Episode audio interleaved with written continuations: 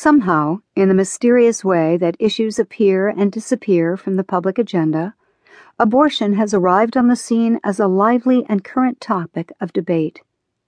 Only a few years ago, serious discussions of abortion were met with indifference or disbelief, and investigators despaired of finding a rational response from the public.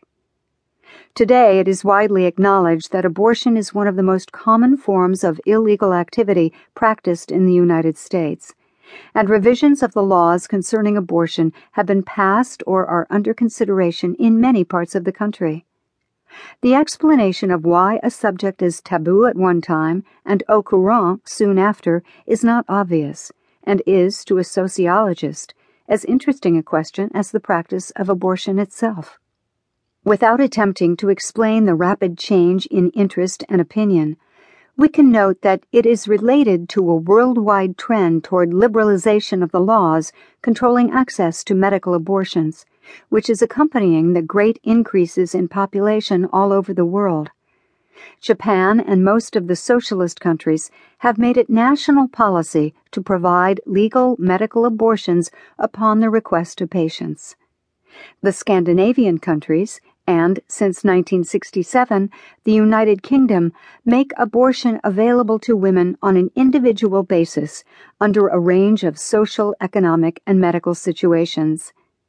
In the United States, where abortion primarily comes under the jurisdiction of the states, the laws currently permit only medical factors to be taken into account in determining whether legal abortion shall be permitted, although the mental health clause of the laws of some states is used as an elastic provision to include some cases which primarily involve social factors.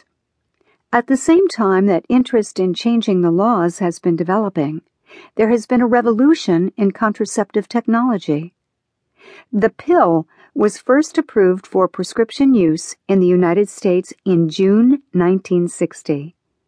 By nineteen sixty-seven, an estimated five million American women were taking the pills every month.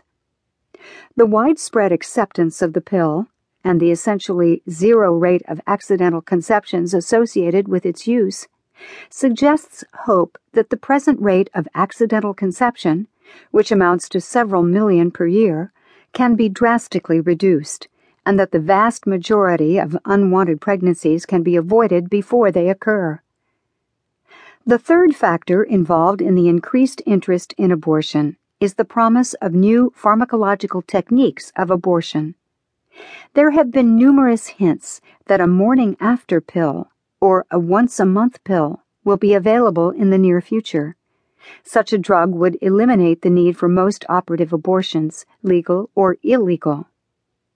Safe abortifacients, liberalization of abortion laws, and near-perfect contraceptive techniques may change the form of the abortion problem in the future, but they are utterly irrelevant to the experiences of the many women who have been seeking and finding abortions in the past and at the present time.